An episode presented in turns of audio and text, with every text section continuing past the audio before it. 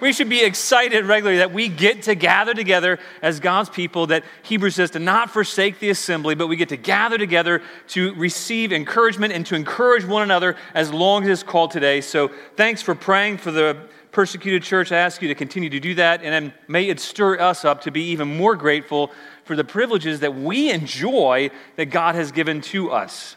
Well, turn your Bibles to Jonah. We'll be finishing the book of Jonah, but not finishing the series on the book of Jonah. So we're going to be going through the last chapter today, and then we have a couple more messages on the book of Jonah we're going to go back and look at some themes that are in the book of Jonah. And then after that, finishing up a few messages. And then in January, we're looking forward to opening up the book of Revelation together. So um, let, right now, let's turn your Bibles to Jonah. We'll be reading the 10th verse of chapter 3 all the way through the 11th verse of chapter 4. And as you listen, I want you to hear that this is God's very word for you. This is God speaking to you and me, His words today, afresh through this word that was probably about 2,800 years old, and yet it has fresh application for today. So listen to God's word. When God saw what they did, referring to the Ninevites, how they turned from their evil way. God relented of the disaster that he said he would do to them, and he did not do it. But it displeased Jonah exceedingly, and he was angry. And he prayed to the Lord and said, Oh Lord, isn't this what I said when I was yet in my country? This is why I made haste to flee to Tarshish, for I knew that you were a gracious and merciful God, slow to anger and abounding in steadfast love and relenting from disaster. Therefore, now, O Lord, please take my life from me, for it's better for me to die than to live. And the Lord said, Do you do well to be angry? Jonah went out of the city and sat to the east of the city and made a booth for himself there. He sat under it in the shade till he could see what will become of the city. Now, the Lord appointed a plant and, and made it come up over Jonah, that it might be a shade over his head to save him from his discomfort. So Jonah was exceedingly glad because of the plant. But when dawn came up the next day, God appointed a worm that attacked the plant so that it withered. When the sun rose, God appointed a scorching east wind, and the sun beat down on the head of Jonah so that he was faint. And he asked that he might die and said, It is better for me to die than to live. But God said to Jonah, Do you do well to be angry for the plant? And he said, Yes, I do well to be angry, angry enough to die.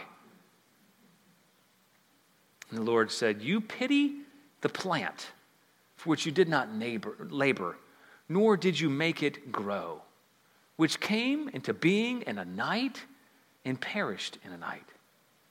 And should I, not I, pity Nineveh, that great city in which there are more than 120,000 persons who do not know their right hand from their left, and also much cattle? This is the word of the Lord. Let's pray. Father, thank you for your word that challenges us. Thank you, God, that you're, you're not like us.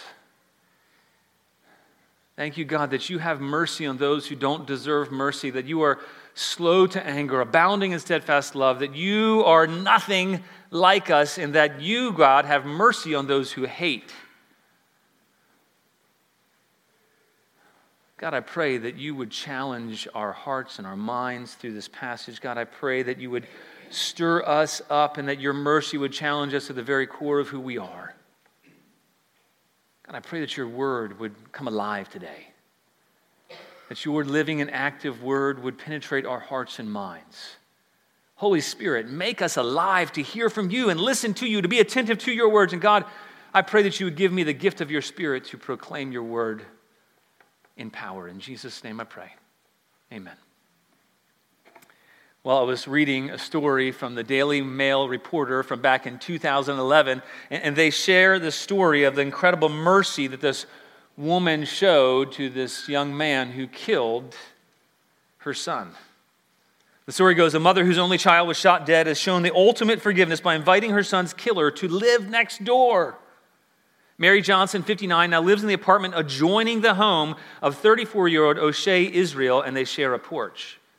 In February of 93, Mrs. Johnson's son, Laramiun Byrd, 20, was shot in the head by a 16 year old Israel after an argument at a party. Israel, who's involved with drugs and gangs, he was tried as an adult, sentenced to 25 and a half years. He served 17 years, and then he was released. He now lives back in the neighborhood where he grew up, next door to the mother of the young man he murdered. Mrs. Johnson said she originally wanted justice.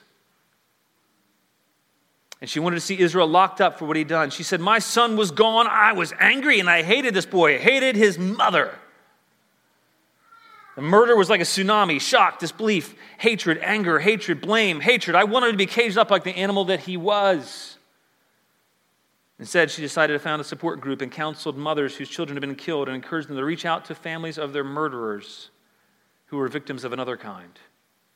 Hurt is hurt. It doesn't matter what side you're on, she said. Then, just a few years ago, the 59 year old teacher and devout Christian asked if she could meet Israel at Minnesota's Stillwater State Prison. She said she felt compelled to see if there was a way in which she could forgive her son's killer. At first, he refused, but then nine months later changed his mind. Israel said he was shocked by the fact that she even wanted to meet him. He said, I believe the first thing she said to me was, Look, you don't know me, I don't know you, let's just start with right now and I was totally befuddled. The pair met regularly after that. When Israel was released from prison around 18 months ago, Mrs. Johnson introduced him to her landlord, who, with her blessing, invited Israel to move into the building. Mrs. Johnson and Israel are now close friends, a situation she puts down to her strong religious beliefs, but she says she also has a selfish motive. Unforgiveness is like a cancer, it eats you from the inside out. It's not about the other person, me forgiving him doesn't diminish what he's done. Yes, he murdered my son, but the forgiveness it's not just for him, it's for me. She wears a locket with one side is a photo of her and her son, the other picture has a picture of Israel. He admits he still struggles with the extraordinary situation he finds himself in. I haven't totally forgiven myself. I'm learning to forgive, and I'm still growing, trying to forgive myself. Israel now hopes to prove himself to the mother of the man he killed. He works for a recycling parent during the day, goes to college at night. He's determined to pay back her clemency by contributing to society. He visits prisons and churches, talks about forgiveness and reconciliation. Mrs. Johnson often joins him. They tell their story together. And he said, A conversation can take you a long way. This young man, Israel, although he'll never pay back, that's not the point. He's been dramatically affected by the mercy and forgiveness of, of Mary Johnson. It turned his life upside down. That's meant to be the effect of mercy. That's meant to be the effect of mercy, of God's mercy, of godly mercy. And this, this Christian woman is showing godly mercy to someone who does not deserve it. And this whole story of Jonah, why Jonah is having such a hard time, Jonah in chapter 4, he is revolting because he can't deal with mercy for killers, for rapists, for his enemies. He doesn't know how to deal with it. In this account, what, what we need to see, what Jonah needed to see, is that God's mercy was meant to affect him and challenge him personally. God's mercy was meant to have an effect, not esoterically or not third party, just, hey, I like God's mercy, but it's actually meant to change him and who he is and how he relates to people around him. He needed to see it was God's mercy and not God's justice that he needed. He needed to see the mercy of God was not just for himself, but God's mercy was intended for all those who need mercy. He needed to see that, that God's mercy is meant to challenge us to the core of who we are, to, to challenge our self righteousness. Jonah needed to see that God's mercy is available to everyone, regardless of background or, in his day, even political and national ideas or whatever sins they were currently clinging to. He needed to see that God's mercy challenges our hearts. He needs to see that God's mercy is compelling. That's the effect of Jonah 4 is that we're meant to see God's mercy is compelling and is meant to challenge us. If you're sitting here okay today with seeing the mercy that God has on the Ninevites and it doesn't challenge you to respond, then I would encourage you listen to God's word closer. Because God's mercy is meant to challenge us at the very core of who we are. And that's really the main idea that I want us to see this morning. I believe that God has for us in, in Jonah 4 is that God's mercy, it challenges the very core of who we are. God's mercy is not just meant for us to receive it and go on our way. It's supposed to challenge us at the core of who we are and how we treat other people. That's what we see with Jonah. And right at the outset, we see that it challenges our very ideas of justice. That's, that's the first main truth we're going to see that we're going to unpack from this passage. Is It challenges our very ideas of justice. The way that it puts it in, in the original text is that it says that the way that phrases it literally, although the ESV puts it, it says it displeased Jonah exceedingly and he was angry. It, it, it, the literal translation of that would be it, was an exceedingly evil thing to Jonah. Jonah saw the mercy of God and that the people responded, repented, and that God didn't wipe them out. And, and it said that it was an exceedingly evil thing to Jonah.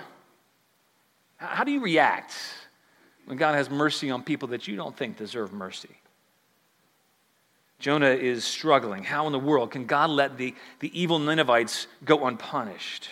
If you were here at the beginning, you, you saw that the Ninevites were the worst of the worst. They were ISIS to the extreme, torturers. They were publicly torturing Israeli citizens. They would take them and bring them back to the land of Assyria. And so, for the idea of those people getting off scot free, and, and Jonah was living in a theocracy where, where God was the one who enforced justice. And so, if God let people go, justice never happened for them, in, at least in Jonah's mind. And so, when God turned his anger away from them, Jonah's anger was turned up. That's what we see. There's some irony here. In the last verse of chapter 3, it says that he, God relented. He turned his wrath away. And then now, what do we see in contrast here is, is Jonah's wrath gets turned up. He didn't like it. He was okay with the idea of being rescued and saved from imminent death.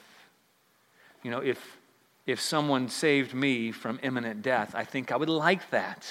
We're meant to like that. We're meant to enjoy the idea that God would save us from imminent death, but he was not okay with God saving them. He was okay with the idea of being rescued. He, he'd gotten swallowed by this great fish that was a rescue when his head went down, the head went down to the bottom, and it says the weeds wrapped around his head, and this great fish rescued him at the last moment. Jonah has this deathbed confession where he says, Oh, God, save me. And we realize that it's really not a repentant prayer from this chapter. And yet God still saves him knowing that. Jonah was okay with God forgiving him for disobedience and running from God. He was okay with him having mercy on him despite his sins. He was really glad. chapter 2, we saw that he cries out and he actually worships God. There's this worshipful prayer, and he says, God, thank you, thank you. When I cried out, you saved me. But what does he say now when he saves somebody else that he thinks deserves justice?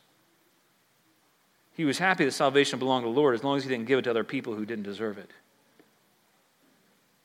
Now, before you get too self righteous about Jonah and think you could never feel that way, let me ask you is there anyone in your life, in your past, or currently that you'd be glad to see suffer just a little?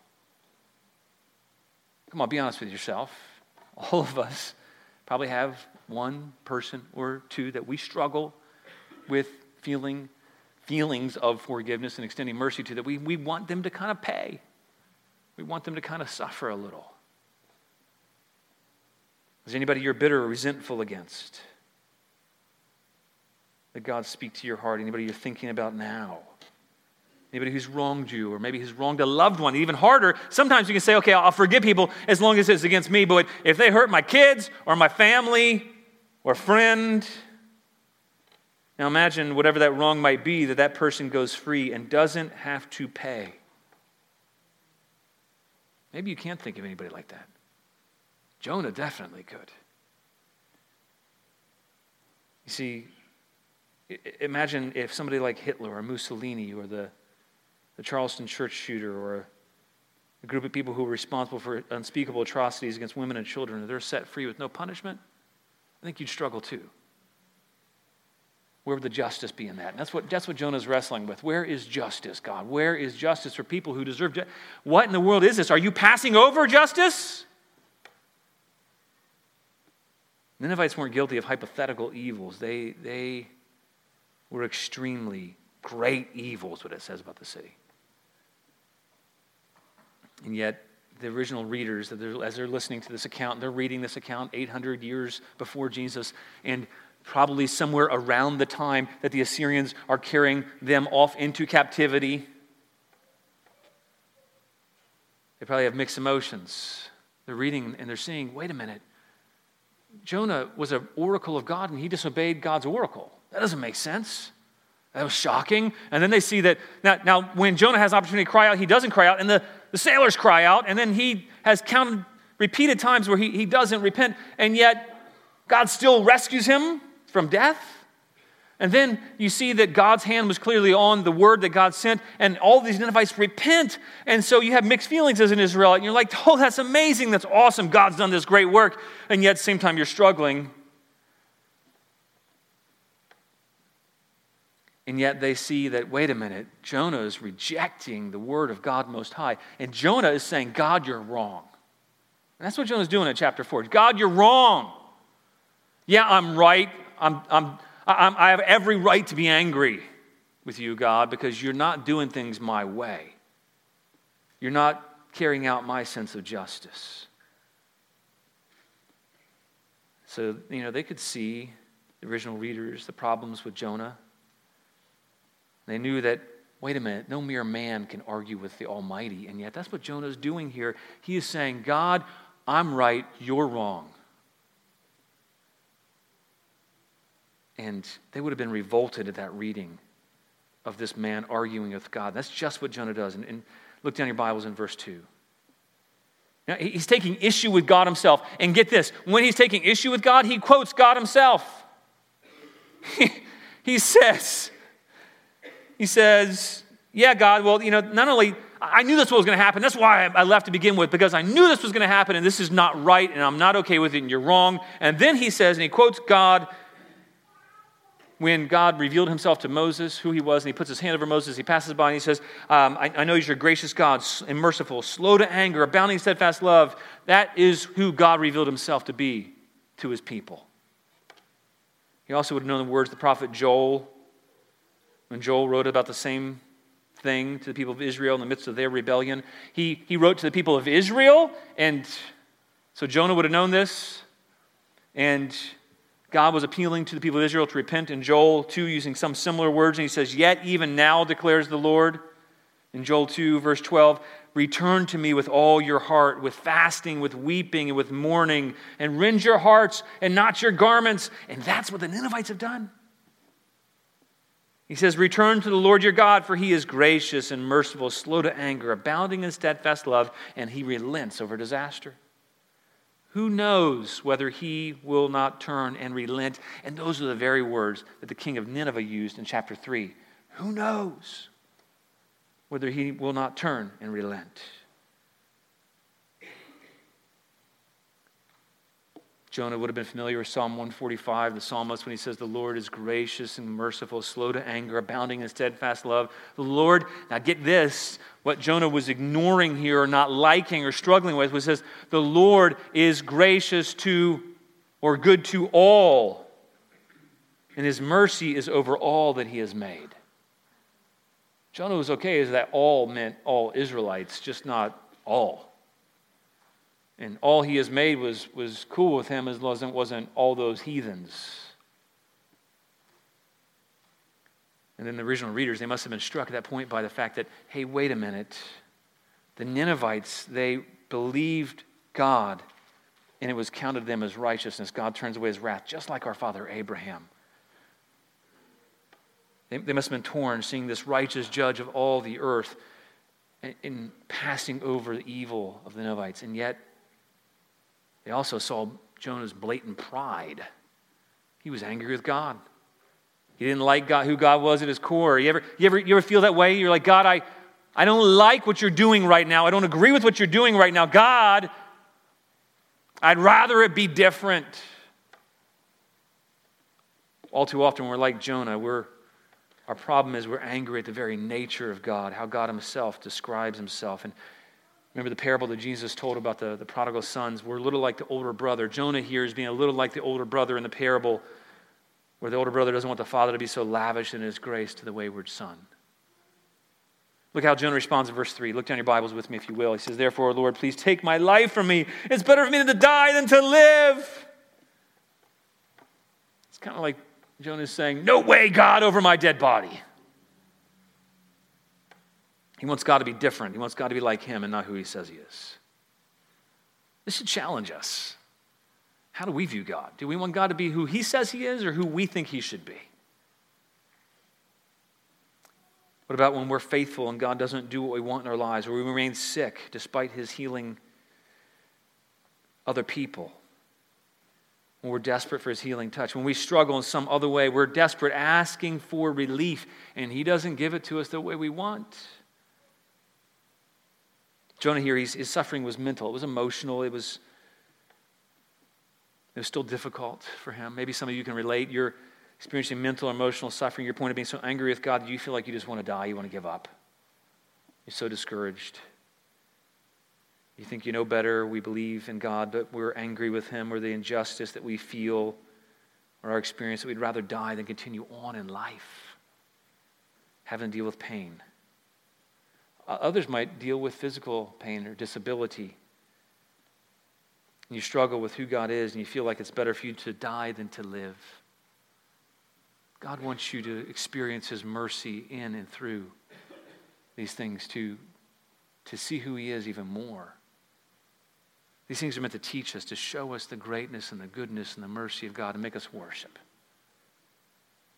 And Jonah's angry with God here, and, and Jonah's so angry with God, and then God asks him a question. Look in verse 4. He says, Jonah, do you do well to be angry? Or maybe more literally, I like how the NIV puts it, have you any right to be angry? Jonah, what gives? Do you think you have a right to be angry here? And, and I can't help but think that when God asked him that question, he, he remembered about Job, the earliest book that was written. In Job 40, he says, The Lord answered Job out of the whirlwind and said, Dress for action like a man. I will question you, and you make it known to me. Will you even put me in the wrong? Will you condemn me that you may be in the right? That's kind of what God's doing here. He's, he's saying, Jonah, really? Do you do well to be angry? Are you questioning me? That you might be in the right? And watch out when God starts asking rhetorical questions like that, by the way. So often, what Jonah was doing is what we do when we're angry like Jonah, right? We justify our own feelings and actions. We accuse God of wrong that we might be justified in how we feel.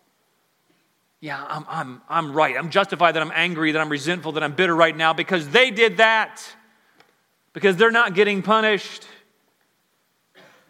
And God wanted Jonah to see he deserved condemnation too, to admit that he had no right to be angry. But look at what happens. Look down your Bibles. Does God, does Jonah answer God? In verse 4, Jonah asks him a question, but look in verse 5. Jonah didn't answer. You know, I get a little upset when I admit it, it's my issue. When I talk to my wife and I ask her a question, and maybe she's distracted, she turns around, doesn't answer me. It's a little rude, right? You know, you ever feel that way? Your kids, maybe, you talk to your kids and and you ask them a question or you tell them something and then they just act like you don't exist and walk away from you. Anybody have those things happen? It might, must just be me, I, I swear. Um, it can be a little frustrating, right?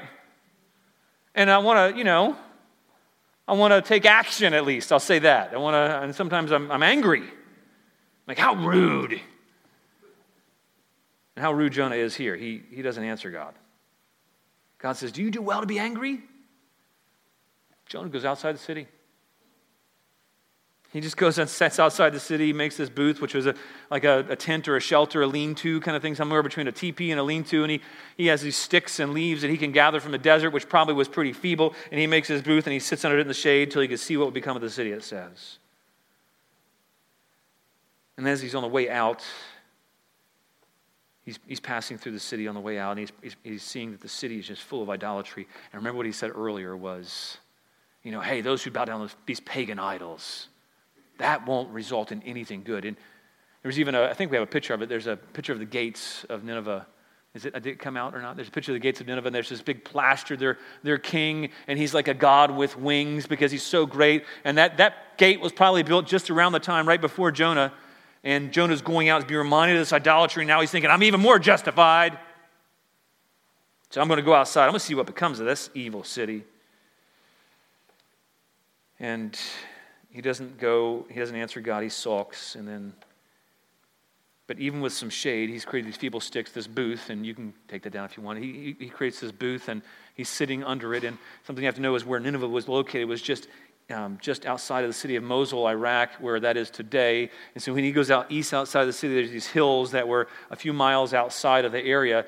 And in the summertime, these temperatures can get up as an average temperature in July is somewhere between 110 and 115. It can get warm. And I don't care where you're from, if it's a dry heat, that's still pretty darn hot. And so Jonah's sitting there and, and he's baking. And he's in the shade and he's, he's angry. He's not answering God.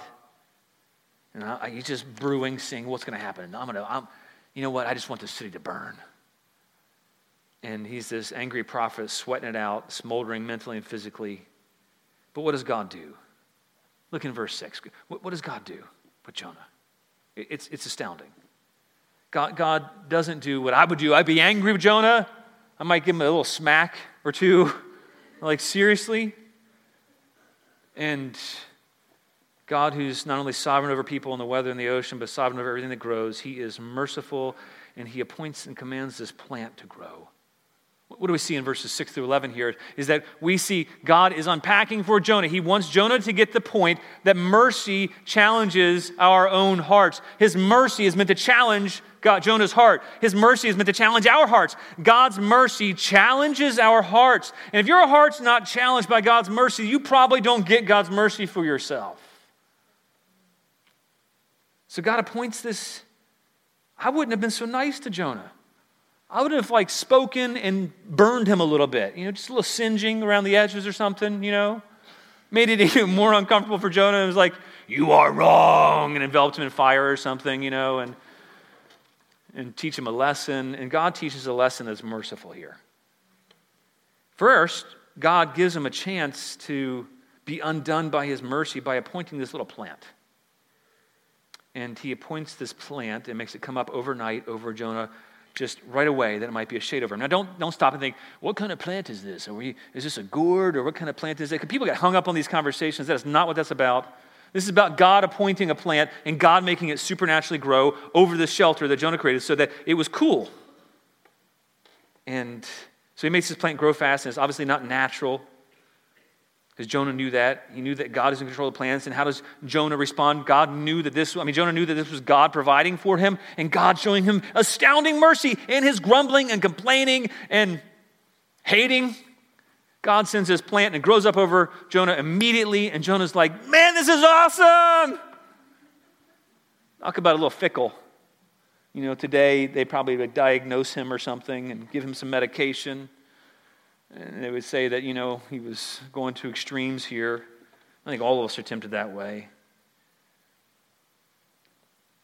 And God was mercifully appointing this plant to remove Jonah's relatively minor discomfort at this point.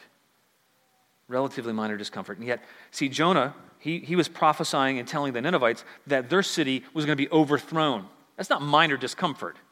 It's going to be overthrown. They're going to be, they're going to be wiped out. Their, their enemy's going to be overthrown, and God is going to take them away. He's going to wipe them out. And yet, Jonah, he's really happy about his own mercy from God. He's got some shade now. And there's meant to be some irony in that. He wanted his own discomfort eased, but he didn't care at all about the extreme suffering and wrath that he hoped God would send on the city if they didn't repent. That reveals his heart. How about us? Do we care more about our own comfort than the impending wrath of God on the people around us? Ouch. It's not supposed to be so painful. Jonah's supposed to be this cool little story, right? God is so merciful to us. Any comforts that we enjoy, any shade in life that we enjoy, and I don't mean bad shade, but shade from heat in a good way that we enjoy in life is meant to to show us the mercy of God so that we might extend mercy to others. And yet, Jonah, he's really excited, but he still doesn't get it. He doesn't make the connection. It doesn't humble him. It doesn't bring him to repentance. I think that's what God intended.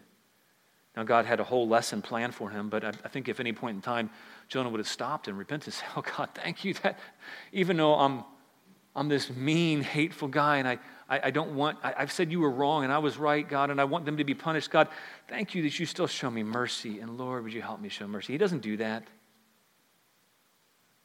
He gets really excited because of a plant. He doesn't say he thanks God.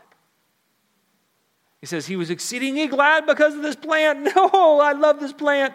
But he, and he knew that it came up really fast. That's not normal. And he didn't say, God, thank you. He didn't acknowledge God even then.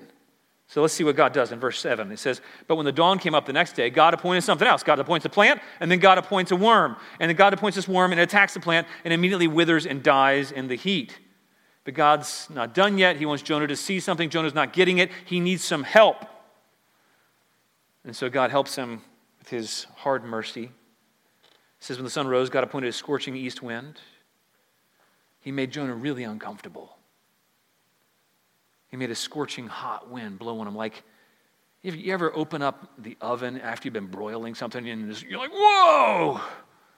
That's kind of the, the picture we're meant to get of this scorching hot wind that blows on Jonah like a hot furnace breathing on him. And God cranks up the thermostat. He makes things even more unpleasant and makes the sun even brighter, It blows the sun away, I mean, the clouds away, and the sun beats down on his head. And it says he's absolutely miserable. He, he's faint. Now, that's, a, that's a physical description. He is physically faint now. It is so hot. It's probably 115, and now it's getting hotter, and there's no shade. And, and Jonah is faint. If you ever had heat exhaustion or heat stroke, you know what that feels like. It's not pleasant. Jonah is there. But get this Jonah doesn't call out and say, God, would you forgive me? Still's not there. He doesn't call out, God, would you forgive me? Lord, would you rescue me? God, please forgive me. I saw your mercy in the plan. I didn't do anything like, would you please forgive me? I, I repent. Instead, he's, he's a miserable wretch and he says, God, I'd be better off dead. It's better for me to live, I mean, to die than to live. And he says, Really, Jonah? So you think your anger is righteous too? So he asks him again, a second time. And when God asks you the same question twice, it's not a good thing. He says, Do you do well to be angry for the plant? For real? You didn't create that plant, you didn't make it spring up. He says, You angry for the plant? And listen when Jonah says, Yes, I do well to be angry, angry enough to die. I'm so angry about that plant dying that I want to die. And you might laugh a little at Jonah, but if that was you or me, I think we'd be right there. Sometimes we are right there, aren't we? When things don't go our way in life. So we're meant to be shocked, though, and think, Jonah, you don't have any right to be angry about that plant because, Jonah, you had nothing to do with the growing in the first place. And so, so God here, he unpacks, he analyzes Jonah's anger, and he says, Really, Jonah? Let's look at whether your anger makes any sense or not. And then in verse 10, he says, You know, Jonah, you didn't create that plant. You didn't make the plant grow. You have no personal involvement in the plant's life. You know, you, you only benefited from it. You couldn't have been that attached to it. It was only a day. You pitied the plant, something of insignificant value, and you only liked it because it benefited you. You delighted in the plant purely from self interest. You, you don't, didn't love that plant. if you're a gardener and you planted something, have you ever planted something and you really hope that it grows and you fertilize it and you tend it and you water it and you do all the right things you're supposed to do you know, maybe if you're into orchids and you, you have a nursery and you feed it and you invest time and energy in it over years, just this orchid can bloom once every 10 years, you might delight in that plant. It might be sad when it dies, but he's saying, Jonah, I created that plant. I made it spring up, and, and you didn't make it grow. It came into a night and perished in a night. You're just self seeking here.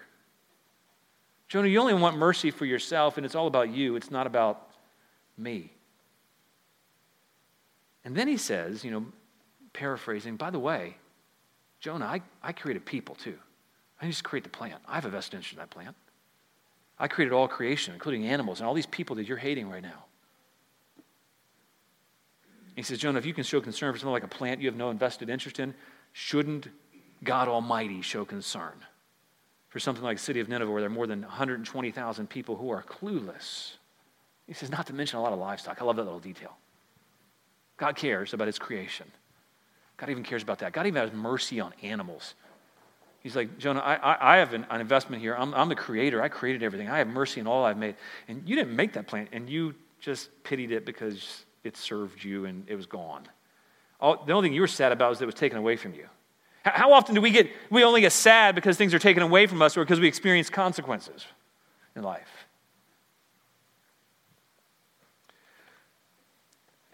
Jonah, Jonah pitied this plant. What we're meant to see is that he had no pity for the people of Nineveh that were of immensely more value than some gourd or whatever kind of plant it was. He, he, Jonah didn't even pity the animals. And God's saying, Look, if you're going to pity a plant, at least pity the animals. And much less than that, these, these people who don't know their left from their right. What does he mean by that? He means people who have no sense. They're, they're like children. He's not talking about that they're really literally children here. That's probably the whole population of it. But they're like children. They don't know good from bad. They weren't raised with the law and the covenant. They don't have the rich heritage you had, that all the Israelites had. They don't have this background of good teaching. They don't have all these things. And yet, when I sent you, they heard my word, they repented, they believed. And you have no mercy for them? They don't know any better? Of course they sin. They're sinners. Of course they're evil. They don't know any better. They can't know their left from their right. What we're meant to see, the Israelites meant to see, is the Israelites needed God's mercy, but didn't the, the Ninevites really need it? Didn't they need God's mercy too? You know, I can't help but think about Jesus when he was on the cross. And as he was dying on the cross, you see these, the same kind of language that Jonah, God uses to Jonah, says they don't know the right hand from their left. And, and then you see Jesus dying on the cross, and he looks out to the very people who are crucifying him, and he says, Father, forgive them. Why? For they don't know what they're doing. And the account ends there. That's an abrupt way to end a story, by the way. You know, I like stories that wrap up. I like stories that have some closure here. And Jonah doesn't end that way on purpose. There's, there's not closure for us. There's not a wrap up. There's not this great denouement. There's not this, this completion to the story. It ends with God's accusation against Jonah and saying, Jonah, I showed you mercy, and I've, you've had the law and the prophets, and you Israelites, you've had all these good things, and yet you continue to be like this, Jonah.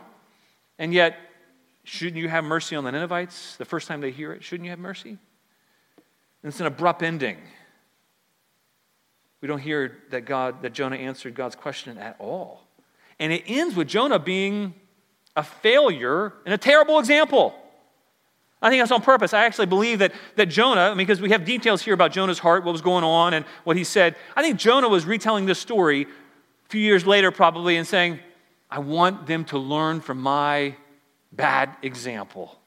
I want them to learn how not to respond to God, and I want them to see God's mercy. And, and when a story ends like that, you ever, you ever put yourself into a story? when, when my family, we read, we read novels and we do these uh, books on, on audio. I almost said books on tape, but that just shows how old I am. So books on audio, and people will be like, what's tape? Um, but any, um, books on audio, and we listen to them, and I love a book when it wraps up nicely. When a book does not wrap up nicely, it bothers me. Because I'm invested in the story. I'm like, that was a terrible ending. Because I'm in the story. I'm there, and we're meant to see ourselves in the story. We're meant to put ourselves in the story and say, what a terrible ending. But we're meant to see that God's asking us this question too, not just Jonah. The intent of the story is for the listener to see that the evil Ninevites needed mercy and for, for the listener to grapple with God's question. That's the thing that's been hanging in the air. How do we respond to God's mercy? Shouldn't other evil people receive God's mercy too? I think God wants us all to learn from Jonah to see we're, we're self righteous just like Jonah. We need God to have mercy on us for our self righteous anger. Jonah here is, I don't know exactly what happened, but Jonah here is, at least at this point, he's, he's the older brother. He's the Pharisee. He's, he's the one that Jesus said, You whitewash tombs. You look good on the outside, but man, inside you're full of dead bones. You don't really love me for who I am. You love me for who I, what I can get for you, what I can do for you. The reader's meant to be shocked to see that this prophet, the prophet of God, the very one who spoke the oracles of God, he ends with God saying, You should have mercy, and you're having no mercy. And And he's ending with this looming condemnation of God over him. Meant to see ourselves like Jonah. Meant to see. And what, what, God's showing here is that he's like, Jonah, the biggest sinner is not the Ninevites, it's you. Jonah, the biggest sinner in the room is not the people you hate the most to think are the worst, it's you. The biggest sinner is not the people who you have so offended you, it's you. And so Jonah and the Israelites, they knew better. They were wrongly angry at God. In Jesus' story, the, of the prodigal, the sins of the younger brother would have been disgusting to the Pharisees. He, he had, he had gone and, and done the worst things and absolute, engaged in absolute moral debauchery with um, many women and, and drinking and all kinds of the, the worst things that the Pharisees could have imagined. Jesus is telling a parable to the Pharisees, and not only did he waste everything, so he was wasteful and he was full of debauchery and, and did unspeakable acts with others and against others. And then you find him at the lowest of the low places when he is feeding pigs, and pigs were unclean animals that they wouldn't even go near. And he's in this trough with the pigs and he's eating the slop that they eat. He's at the lowest of the low, and the Pharisees are like, Yeah, that guy deserved it. And yet he came back in the story that Jesus tells, and he just sought mercy, not because he deserved it or earned it, because he needed it. It says the Father welcomes him back with open arms. And not only that, he, he puts clean robes on him, meant to symbolize the righteousness that we receive from the Father. He puts a ring on him, meant to symbolize that, that God, the Father, makes him rule and reign, gives him authority again that he does not deserve, did not earn, that he gave up. And he kills a fatted calf, and he has this feast and celebrates the return. He says, The son who was dead is now alive. He's lost and now found. And, and then that parable as well. The older brother, he's really angry. He's very angry, self righteous. The father says that just like you should rejoice that God's always been. Just, I've always been with you, been kind to you. It's, it's right to celebrate this lost son being made alive. And Jesus kind of left it as a cliffhanger for the Pharisees in the same way that Jonah ends, and he's, he leaves it as this cliffhanger of self righteousness. Pharisees are meant to put themselves in the shoes of the older son. They needed mercy. They should show mercy to those who are in sin. So often, as Christians, we can think that we're just the younger son, but you know, when we become Christians, often we become the older son. It is two ways to run from God. We can run from God by going our own way. We can run from God by trying to attain righteousness our own, being self righteous. Both are abhorrent, both are in need of mercy.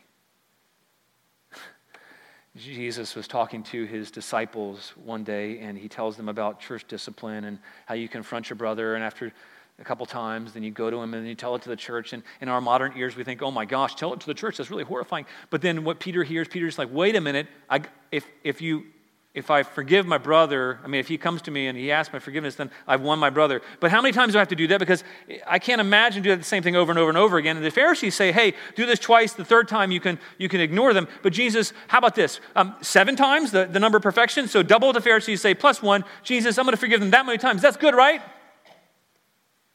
And Jesus is like, no, Peter, you're missing the story. You're missing, you're missing the point here. You're, you're missing that it's about the mercy you receive and it's meant to be passed on. And so he tells him this parable, another parable of a wicked servant who, who owes and says 10,000 talents. A talent is about 20 years' wages. And so he owes, in today's wages, at a worker, maybe say average $50,000, he owed about $10 billion in today's money. It's a lot of money, right? Somebody won about a billion and a half. We thought that was a lot. But this guy gets this major debt of $10 billion. And so he goes to this master and he says, Hey, master, I'll repay you what I owe. Now think about that. If you made 50000 a year, repaying 10 billion is a 200,000 year effort. That's not doable.